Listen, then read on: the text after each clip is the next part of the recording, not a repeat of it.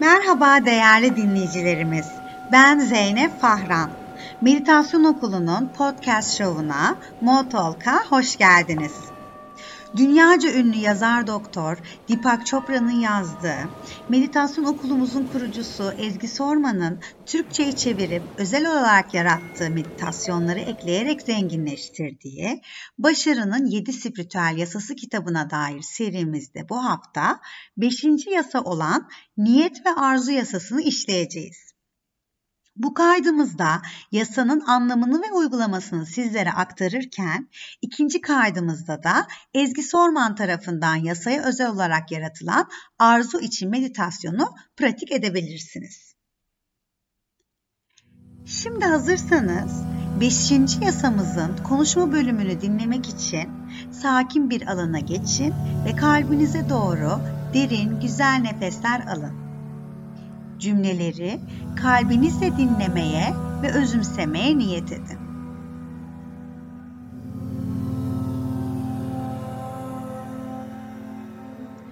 Başarının beşinci spiritüel yasası arzu ve niyet yasasıdır.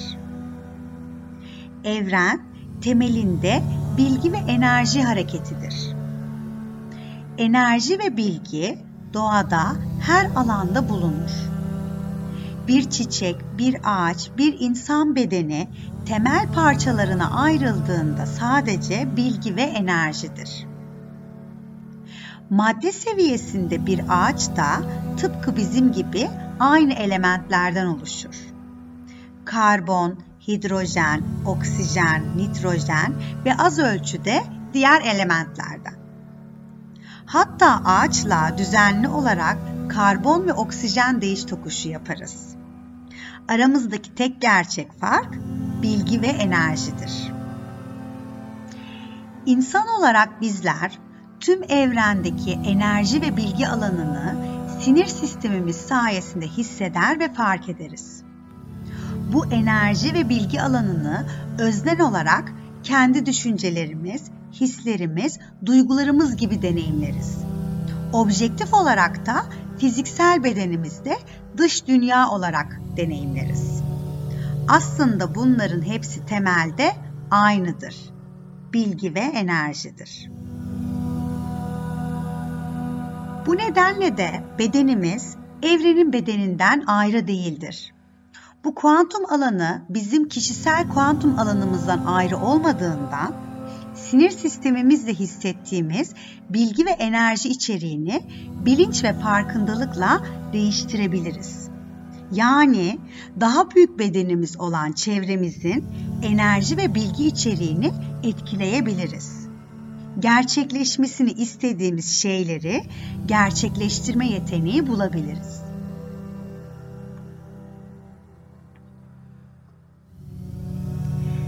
Dikkatimizle enerjiyi o alana akıtır, niyetimizle onu dönüştürürüz. Dikkatimizi hayatımızdaki hangi alana yönlendirirsek o alan büyür ve gelişir. Dikkatimizi hangi alandan uzaklaştırırsak o alan solar, çözülür ve yok olur. Dikkatin önemi budur. Niyet ise bahsettiğimiz evrenin temeli olan bilgi ve enerjinin dönüştürülmesini tetikler. Niyet, kendini geliştirmek için her şeyi organize eder. Dikkatinizi yönlendirdiğiniz konuyla ilgili niyetinizin kalitesi, niyetin gerçekleşmesi için orkestra şefi görevi görür. Her şeyi organize eder. Niyetin kalitesi ise başarının yedi yasasıyla uyumlu olup olmadığına bağlıdır. Niyetiniz insanlığa faydalı olması ve altıncı yasa zihinsel bağımsızlık yasası olan sonuçtan bağımsız olması gereklidir. Bu kalitedeki bir niyet doğmak isteyen saf potansiyelin çabasız, spontane, engelsiz akışın temelini oluşturduğundan zaten doğal olarak gerçekleşecektir. Çünkü niyet dikkatin verimli toprağında sonsuz bir düzenleme ve planlama gücüne sahiptir. Peki sonsuz planlama gücü nedir? sınırsız sayıdaki zaman, mekan olasılığını organize etme gücü demektir. Doğal bir senfonidir ve bu güç yaşayan her canlıda vardır. Mesela bedenimiz bu senfoninin sonsuz planlama gücünün en güzel örneklerindendir. Tek bir hücremiz saniyede yaklaşık 6 trilyon iş yapar ve diğer hücrelerinde ne yaptıklarını bilir.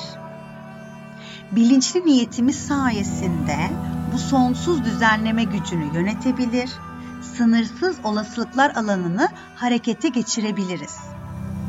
Fakat önceden de belirttiğimiz gibi bunun için önemli olan nokta niyetimizin kalitesidir. Niyetimizin kalitesinin önemi yanında başka bir önemli nokta ise niyetimizin hedef odaklı olmasıdır. Hedef odaklı bir niyetin sabit ve net bir amacı vardır. Hiçbir koşulda o bükülemez, kırılamazdır. Her hedef odaklı niyette dikkatimizin niyetlendirdiğimiz sonuca azimle yöneltiriz ve hiçbir şekilde de ve koşulda engellerin dikkatimizi dağıtmasına izin vermeyiz. Bilincimiz tüm engellerden tam ve bütün olarak arındırılmıştır. Hedefimize büyük bir tutkuyla adanırken sarsılmaz olan huzur ve dinginliğimizi de koruyabiliriz.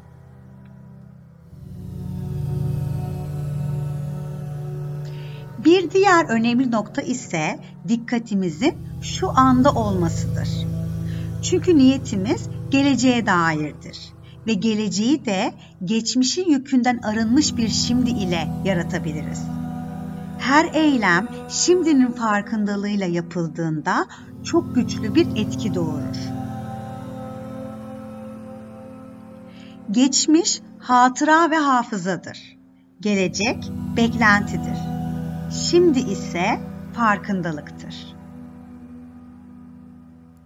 Geçmiş ve gelecek hayallerde doğmuştur. Şimdi yani farkındalık ise gerçek ve ölümsüzdür. Dikkatimizi bilinçli olarak kullandığımızda ve geçmişin yükünden kurtulduğumuzda şu anki eylemimiz geleceği yaratmak için verimli bir toprak haline gelir.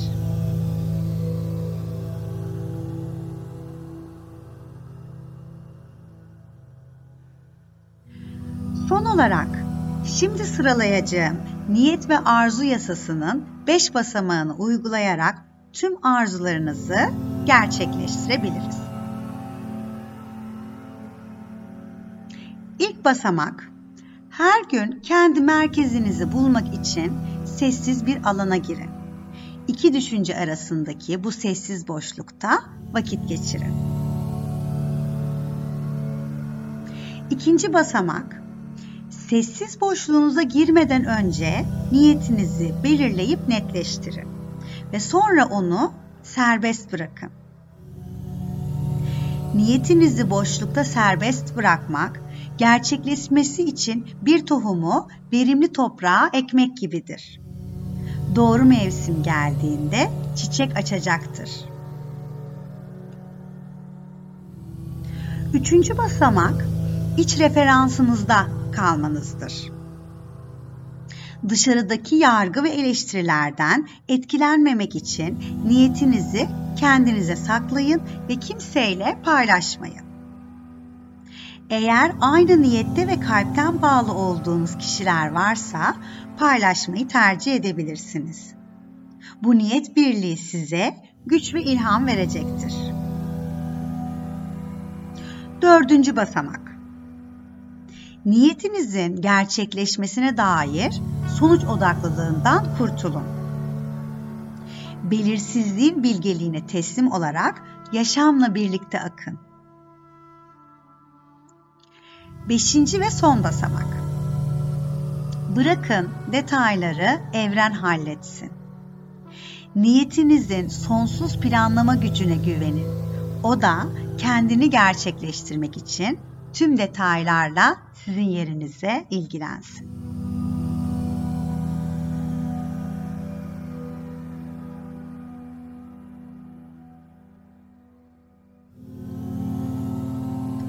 Yasamızın meditasyonu olan okulumuzun kurucusu Ezgi Sorman tarafından yaratılan arzu için meditasyonu bir sonraki kaydımızda hep birlikte pratik edeceğiz.